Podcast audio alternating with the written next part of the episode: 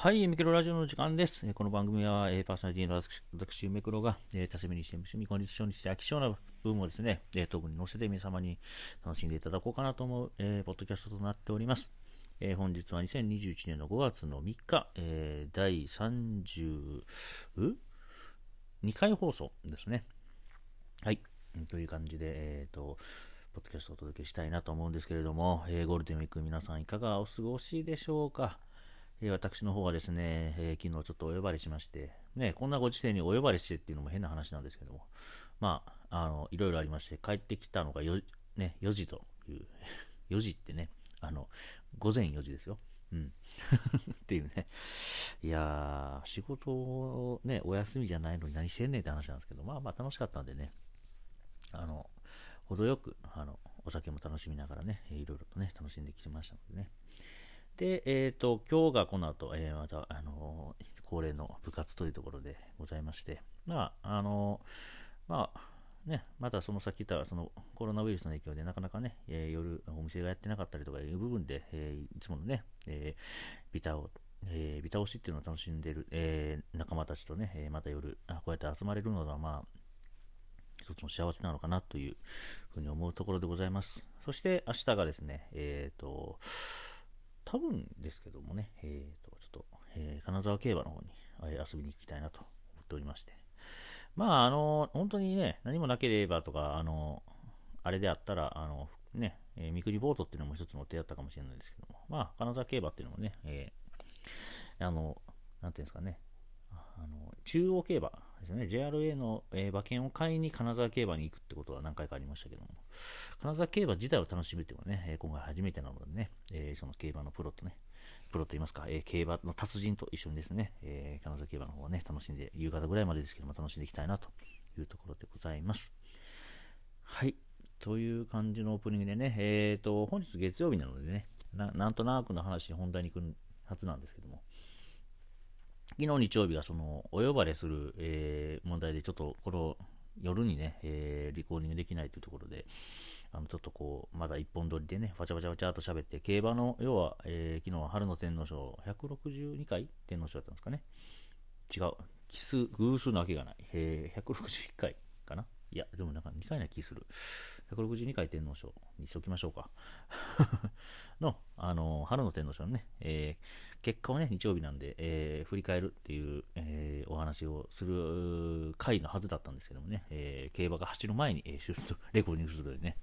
結構ちょっとこうイレギュラーな、レコーディングだったので、今日ね、昨日の天皇賞をちょっと振り返りたいなと思うところでございます。では本題の方にね行ってみたいと思います。はいということで、本日の、第32回の本題は、じゃあ天皇賞の、ね、振り返りというところでいってみたいと思います。結果的に勝ったのは、結果的にと言いますか結果的にと言ったら先にねあれからの説明やろうって話なんですけどあれからというのはねその戦前予想の話ですねから言うと、1番人気が、ディープボンドですね、阪神大賞典を買って勝ち上がって、そのまま1番人気になった、去年菊花賞は3着4着ですかねコンソレイルアリストテレスの、ね、大激戦の後ろで、見てたんですけど、まあ、そのコントレイルはね長距離路線の方には行かず中距離路線の方に行きましたのでね長距離は、まあ、その次のアリストテレスというのがね、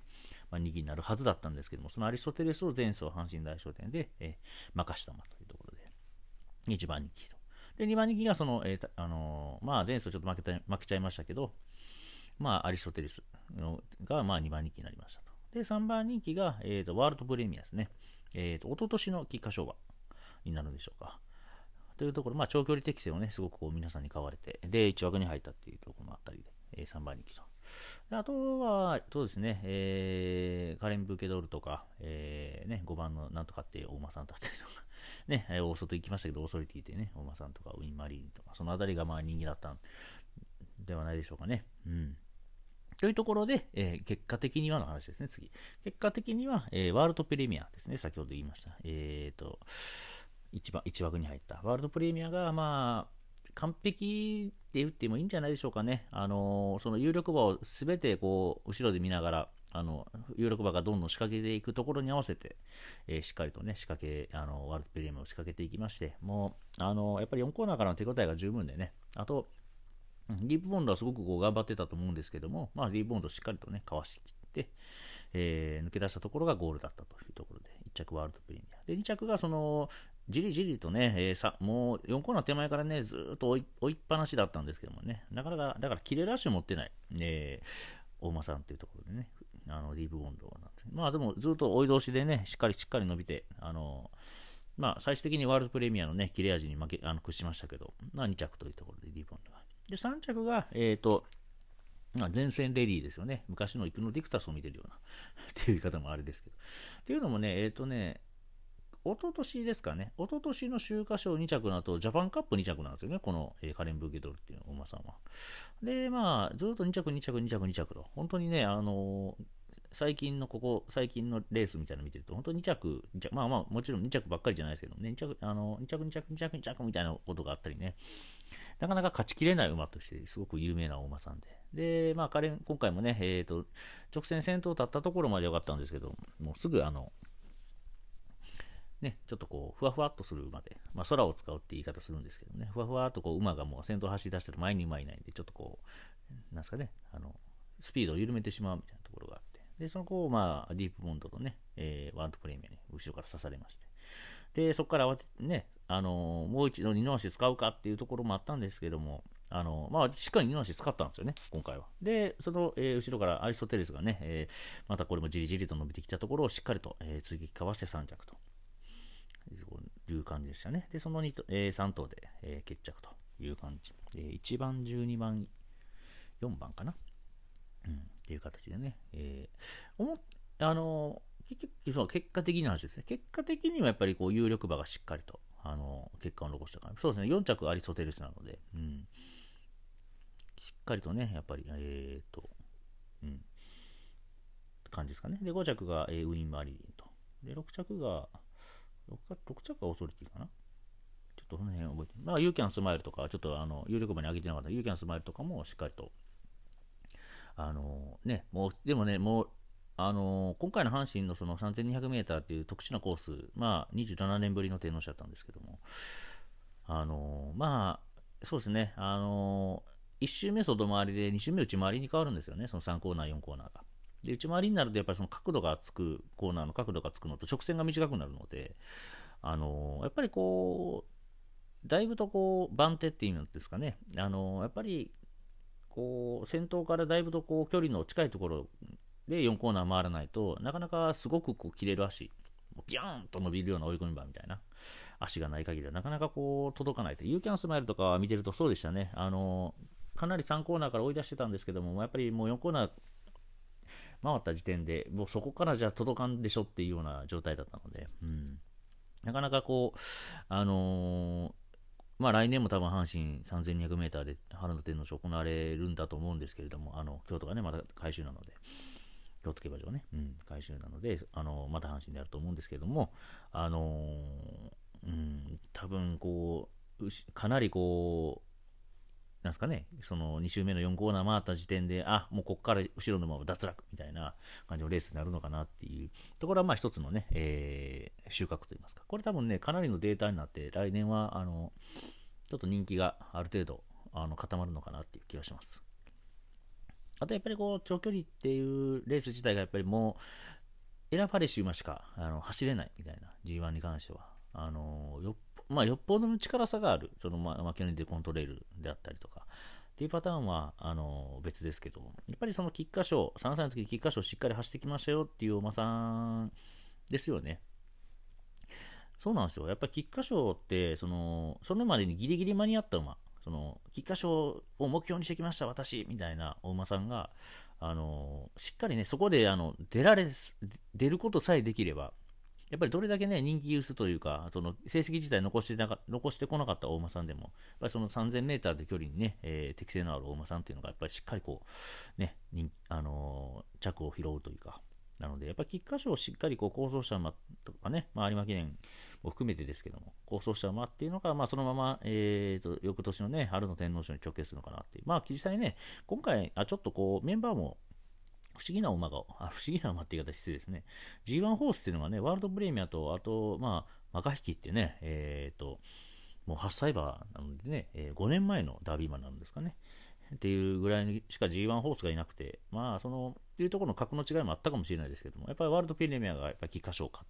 った馬っていうところが、やっぱりしっかり評価されて、まあ、ディープボンドもね、実際ちゃんと走れば菊花賞買ってたんじゃないかって言われるような逸材なので、まあ、本当に順当に決まったなっていうのが、終わった後の感想ですかね。うん。まあ、私は菊花賞の時にね、アリストテレスすごくこう、プッシュしまして、で、コントレールとね、すごく大接戦して、もうワンチャン買ってたぞ、あんなもんみたいな感じで、アリストテレス強いぞ、これ。まあね、これ予想の時にも言いましたけどね、アリストテレス強いこれってなったんですけどもね、ちょっとこう、ジェンソーの阪神大賞典の1. 何倍っていう単勝でね、ズコーンと負けたのと。で、今回ちょっとこう、なんすかね、こう、しっかりいい競馬をしながら、やっぱり最後はああいう形で4着になってしまったってところを考えると、これもね、私いつもレース後に元ジョッキーの安藤克美さんのね、ツイッターとか見るんですけども、安藤克美さんの、表っていうんですかね、定じゃない、なんていうかね、総評みたいな感じで言うと、まあ、アリストテレスはもうやっぱり3200になるとちょっと距離が長いかもしれないと。足が最後上がってたという形で。うん。私もでちょっとね、そのコントレイルと戦った時はすごく強く見えましたけど、やっぱりこのね、阪神大賞典と、天皇賞春っていうレースを見る限りは、やっぱり一流のね、その今の一流のステイヤーって言われるその長距離適性の持った馬と戦うには、ちょっとこう、力不足な部分が否めないかなっていう印象になってしまったところありますよね。うん、なので、アリストテレスに関しては、今後、例えばですよ、ローテーション的にその東京2500とかっていうね、春でいうと目黒記念、春というかまあ夏ですかね、夏でいうと目黒記念、秋でいうとアルゼンチン共和国杯っていうね、レースがあるんですけど、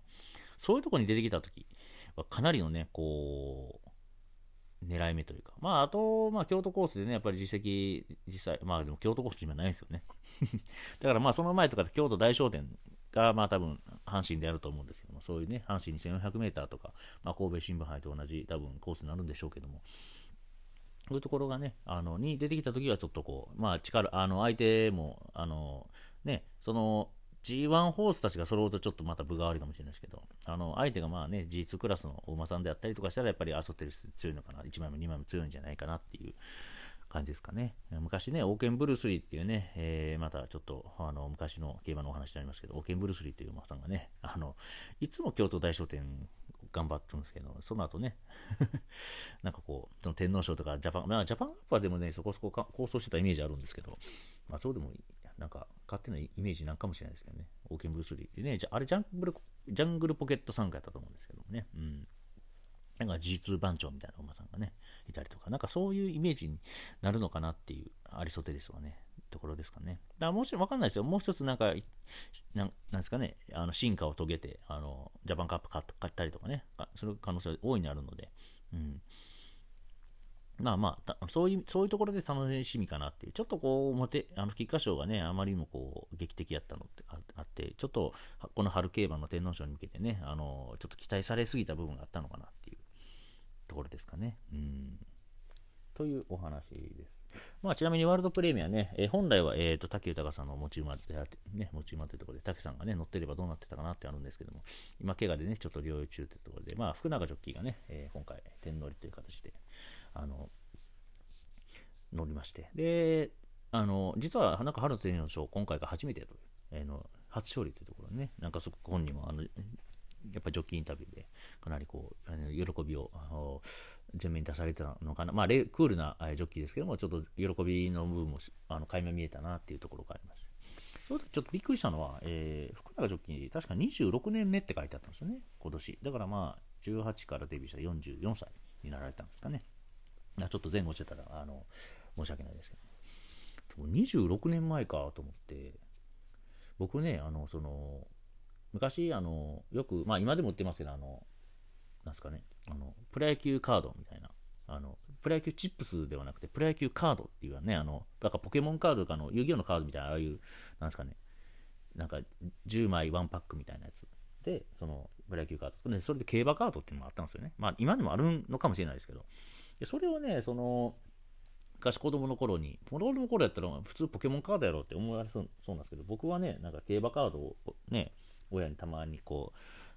買ってきたよみたいな感じで言われて、やったーみたいな感じで、もう競馬カード開けるのがもうドキドキドキドキするよね。もうちょっと、なんか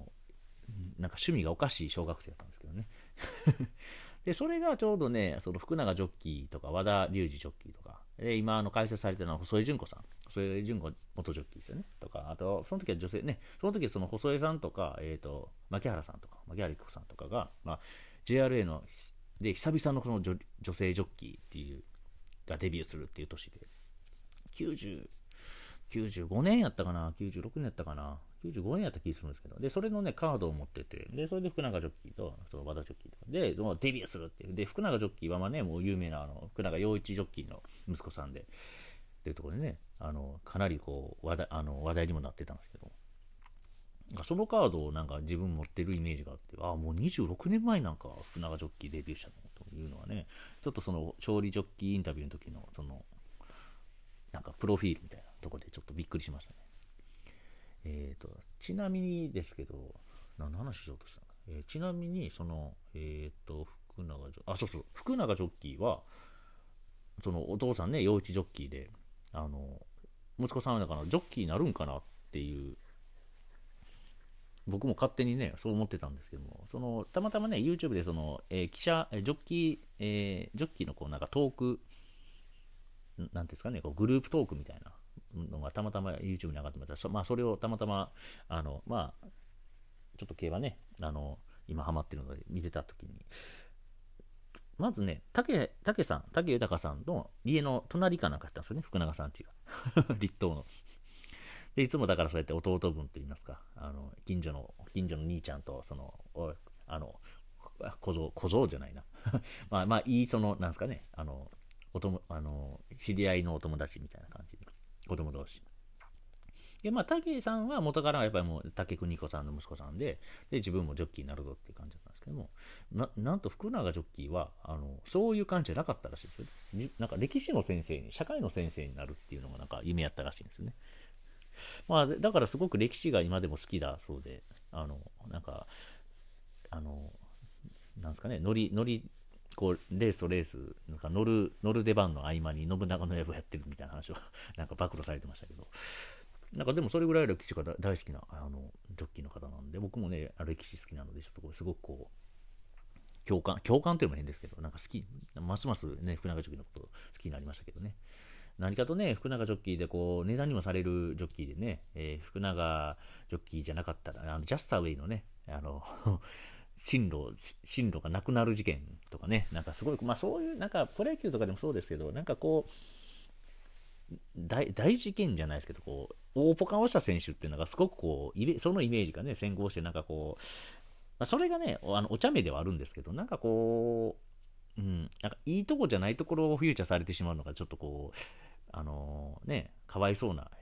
スポーツ全般に言えるかもしれないですね、そこはね。ですけども、まあそうやってね福永ジョッキーもそういうことを揶揄する人間がいるんですかね、かもしれないですけど、まあ一番有名な柴田義美ジョッキーとかですかね、なんかいろいろねネットではいろいろなんかこうネタがあるみたいですけども、まあなんかそういうのを持ってるジョッキーで逆になんていうんですかね、そういうところからの人間らしさというか好感になる。好感度っていうんですかね、になるイメージ感じですよね。だからなんかそういうだから福永ジョッキーのその内面っていうのもね、そうやって歴史が好きっていうのも知れたでまた好きになったり、そうなった時に福永ジョッキーといえば、ああそうかジャスタウェイかとかって思いながらも、いやでも福永ジョッキーそうじゃなかったら天皇賞勝てないしね、天皇利で、しかもね天皇利ってことは要は自分があんまりよく知らないお馬さん、もちろん調教の時には乗ったっぽいですけどね。でもそこまでこうなんか長年共にしてきてない大馬さんですよね。をやっぱりしっかりね導いてしっかり天皇賞を勝たせるって言い方もあれですけど、わけですからやっぱりこう一流ジョッキーですよね。なのでね、まあ天皇賞ね、馬券の方はねなんか本当ねうわーっていう買い方して外しましたけど。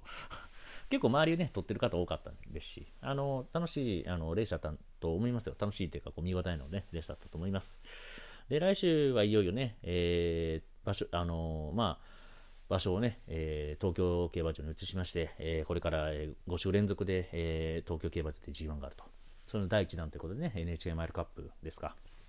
うん。まあまあ、2強ムードがね、漂ってますけども、その2強を打ち破る力のある馬がいるのかどうかっていうのをね、チェックしながら、レースを楽しみたいなと思います。そうですね、NHK マイルカップ、ビクトリアマイル、オークス、日本ダービーで安田記念とね、5週連続、東京競馬場の G1 なのでね、まあ、うん、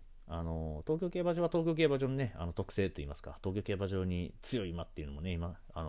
かなり いると思うので、まあ、そういうところをね、チェックして、見ていけば、またね、この東京、5連戦もそうですし、秋競馬にね、また東京競馬場で G1 がね、天皇賞だったり、うん、ジャパンカップだったりとありますので、うん、そこもね、楽しみにしながら、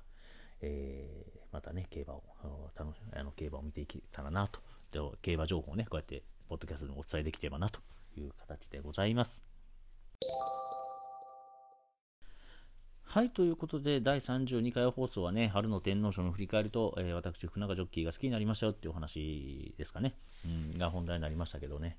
いやー、やっぱ競馬ね、競馬が楽しいのって、まあ、例えば、まあ、2分ぐらいにしときましょうか、レースね。まあ、いろいろあるんで2分とは言い切れないんですけど、まあ、2分、平均して2分ぐらいとしたときに、2分前と2分後で言ってることと考えてること違うんですよね。本当に。うんだ宝くじとかって、もうだってもうどうしようもないじゃないですか。もう番号が決まってしまえば、もう当たりか外れかも0か1か。まあもう馬券もそうですよ、0か1かなんですけど、いやー、あれがね、どうこうね、みたいな。うん。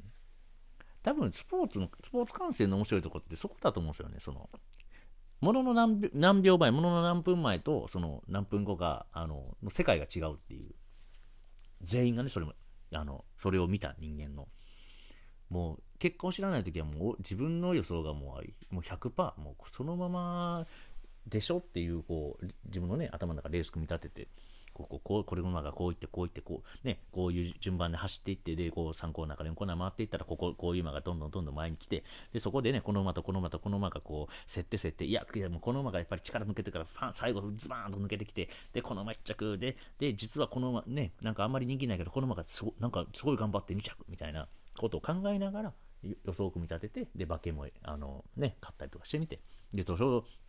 ね、知り合いがいれば、競馬好きな知り合いがいれば、ああでもない、こうでもないと言いながら、ね、買っては、ね、うん、っていうのがね、で、それがまあ結果を見たときに、ほら、俺の言った通りやろっていう人もいれば、いや、あれは無理っしょ、あんなこと起こるなんて誰が考えれるのっていう人と、うんね、うん。そう、なんか、自分の凄さと自分のダメさをこうなんか教えてくれる知らしめてくれるこういう意味でね戒めも含めてですだからね調子乗ってお前とそんな中途半端な予想で当たると思うなよというねというところをこう思い知らされるっていうところも含めてで逆にね取った時はもうそれでねすげえあんたやっぱりしっかりこれだけ調べてきただけあるよと、うん、やっぱ競馬の神はあなたをやっぱ見せなかったねっていうやっぱりあなたの言う通りになりましたよ。さすがっていうね。うん。それはもう予想のプロの人でも多分同じだと思います。だってもう反省が次の予想ですからね。そこのレースの反省というのは振り返って、で、次の、じゃあ、レースみたいな。次のレースでは、この前こうやったし、ね。実はこの前こうなんじゃないみたいなところも含めて。だからよく競馬予想 TV っていうね、CS でやってる、フジテレビの放送があるんですけど。まあ、予想のプロがね、競馬予想のプロが、まあ、集まって一度に返してね、いろいろと、ああだこうだ、この馬が強い。いや、お前、その馬は、ね、ここがダメやから、走らんぞと。いや、だからこっちの馬ですよ、みたいなね。で、それがね、もう、皆さんね、考え方がもう全然違うんですよ。競馬予想 TV っていう番組に関して言うと。その決闘ね、競馬の馬の決闘でも、その向き不向き。この馬は、この競馬場、このレース、じゃあこの競馬場この距離に関してはもう一番合ってるもう私のためにあるコース上だみたいな感じの馬を選んでいく予想の人と、今までのレースの走りっぷりを見ていやこの馬が一番強いから、うん、だからそんな別にねそれで得て増えてとか言う前にもう馬の強さをもう最初にバッとこうその数値化して、で私の中ではもうこのレースが一番強い勝ち方したてか、この一緒に出てき、いや今回一緒に走るメンバーの中でこのレースをした馬が一番強かったから、だからこの馬が一番強いですよ、なんかもうありえますかみたいな予想をする人がいれば、あとはその時計ですよね、どういうラップタイムを刻んで、ラップタイムって言うんですけどね、だから 200m、400m とか、あと前半後半とかね、だからいろんな時間を区切って測ってみて、でそれに一番こう合った馬が、大馬さんが一番こう気分よく走れると。だから一番実力が発揮しやすいからこの馬さんとか、あとまあその直前の調教ですよね、その立東と美保で、トレーニングセンターで調教をするんですけども、その調教タイムとかその動きを本当リアルとか直前の情報ですよね、直前の情報で見て、いやこの馬さんめちゃめちゃ歩きありますし、この馬さんちょっとこう元気ないから人気では逆転しますけど、もう私はこっちの方がすごく元気で結果残すと思いますよっていう予想を持つ人がいたり。だからすごいね、競馬って面白いんですよね、その予想を組み立てるって段階でも。ただただそのね、競馬新聞見て20丸多いからこれっていう買い方もありですし、うん、で決闘見てねとか、その当時の馬場状況、だから雨降ったらね、雨降れば降るほどパワー、もともとパワーが強いまで、もう降ってくれたらもう俺めっちゃ走るからみたいなね馬を見たり、逆にそう雨降ったらもうね点でダメな、もう足が抜かるんでもう全然スピード乗れません私みたいなね大間さんもいたりとか、ね、そういうとこもね、を知ってるか知ってないかも全然違いますし、だから競馬ってね、なんか知れば知るほど奥が深くなってわけわからなくなって楽しくなるんですよね、うん、その競馬っていうのは。でも結果はね一通りしかないんでね、うん、それをなんかこう導くまでやだこうだ言いながら、お酒飲みながらでもいいですし、真剣にね会議室借りてやってもいいですしまあそこまでの人はまあなかなかもうプロのレベルだと思いますけど、それはねなんかボートもやってた人間としてはね、ボートはもう少しこう展開がもうそのなんですかね、まあもちろん競馬もありますけど、ボートはなんかどっちかというとどのパターンもいろいろあるけども、最悪だから最終的に一番確率的に起こりうる事象はどれかなっていうパターンはどれかなっていうところで予想を組み立てる感じですかね。だからそこのそのなんかいろいろパターンが起こりうるそのね1マークっていうそのスタートしてよーいどんでスタートして1マークっていうそのターンをするんですけど、ターンした時に船の動きがガチャガチャガチャってなるんですけど、それがまあいろいろ回り方があって、それ回り方をだから一番可能性の高いものに貼るとやっぱりオッズが低い、みんなそれ考えるんで、で逆にこういうことが起こって実はなんかよくわからんそのね5工程とか6工程がズバーンってね内から刺すんじゃないかっていうその確率の低い予想をしたらやっぱりオッズが高くなる。でもどれも起こりうるっちゃ起こりうるんですよね、何かが起これば。だからスタートがねちょっとこういびつになったりとかね、いろいろある。だからもうスタートでバンとね内がそのよく内3手外3手でスローとダッシュって言われますけど、まあが一般的な形なんですけど、でそのスロー勢がスタートミスってもうダッシュ勢がそのままうわーんとねもうその最初の、ターンするところでも全部先頭に立ってるような状況だと、もううちのね 1号艇2号艇3号艇だと思いますけど、まあもう何もできない、抵抗もできない、だからスピードが違うんでね、もうでなるとうわーお前ら何やってんねんって話なんですよね。こういう例えばそこをね一番確率の高いその1号艇が勝つんだろうっていう買い方してる予想してたファンからすると、でも逆にそんなほら見たがやっと来たかぐらいですよ。でもそんなね外がわーっとこうね、全部追い抜くみたいなこと。でもそれをね、まあ、よく言うその、ボートレース、が大好きな芸能人のね、有名な人でも、恵比寿さんですか、恵比寿吉勝さんとかは、どっちかというとその外のね、ボートを買ってね、だから配当が高いので、一発くればドカーンみたいなね、うん、買い方されるので有名ですけども。だから、ボートに比べると、競馬の方がやっぱり展開がね、すごくこう、緻密に組まれるので、分かりやすいところね、逃げとかね、その客室もあります。そのね、レース、中盤といいますか、走ってる最中、そのスパートかける前にどこの位置にいるかっていうのも、馬さん、それぞれね、違いますしね。うん、だから、なんか競馬予想すると、なんかこう、そういうところのね、データとかの含めてのなんか予想っていうのが面白いかな。なんかね、ボートはどっちかというと、ナンバーズ3に近くなるところはあります。うん、ちょっとね、傾向が見えたらナンバーズ3っていうんですかね。うんまあ、なのでね、まあ、どっち側がもう人それぞれなんでね、うん、どっちが楽しいかと思うのも、うん、それは好みの問題なんで。でもね、まあ、公営ギャンブルっていうところでね、まあ、一つ、まあ、法律的にもね、競馬法とかね、ボートレース法っていう法律があって、でしっかりとね、法律上、運営者 OK というね、ギャンブルって言いますか、富くじと言いますか、ね、になっておりますのでね、楽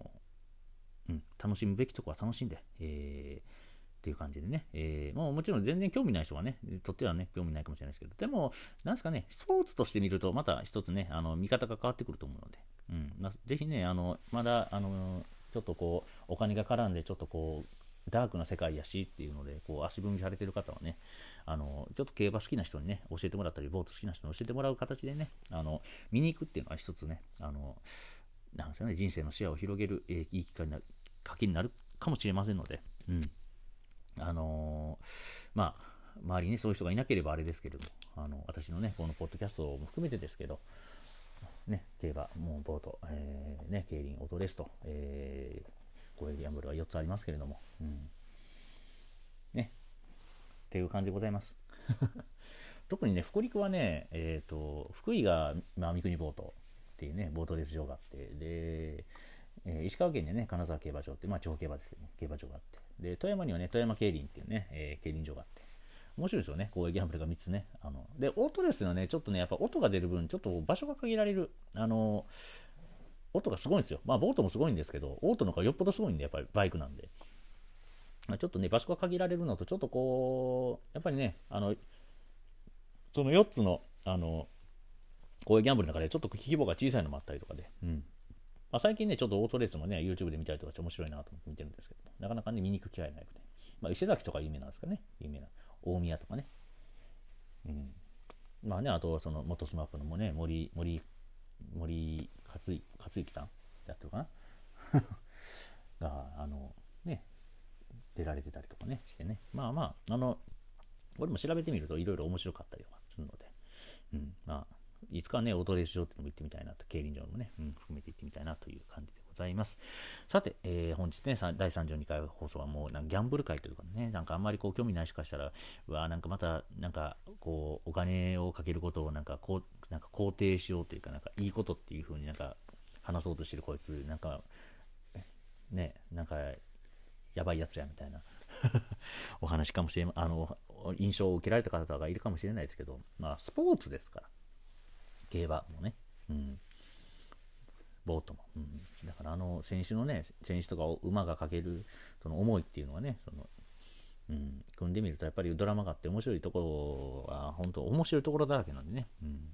ていう放送でございました。あまり長々とするとね、もうこの後、部活がもうね12、3分後に待っておりますのでね、ちょっと買い出しも行きたいので、この後慌てて、コンビニの方行って帰ってきてみたいな感じのね、セッティングをして、部活もね、ゴールデンウィーク中ですけども楽しみたいなという感じでございます。本日は横浜ベイスターズもね中日ドラゴンズに勝ちまして、ロースコアでね2対1と勝ちまして、横浜ベイスターズ、今シーズン初の3連勝というところで私も気分がいいので、トゥモローズアナザーデイの精神はねラミレス元監督からの、気持ちでずっと思っておりますが、今日みたいないい日はねあんまり明日になっても変わってほしくないなみたいなところもね含めて私はねちょっと楽しんでいきたいなと残り、少ない4時間もない3時間ぐらいしかない、1日ですけども楽しんでいきたいなと思う次第でございます。皆さんもね、ゴールデンウィークまだまだ、ね、明日みどりの日、明後日が子供の日とね、全然続いていきますので、最後の最後までゴールデンウィーク目いっぱい楽しんでいただければと思います。その中でね、このユニクロ、レイディオンをねじゃあユミクロラジオも何かっこつけとんねんって話です。ユミクロラジオもね、ちょっとこう心の清涼剤的な感じで聞いていただければ幸いですございます。明日もね、しっかりと、更新します。体重測るの忘れた。明日測ります。はいという感じでユミクロラジオこの辺でお開きにしたいと思います。お相手はユミクロでございました。ではまた明日。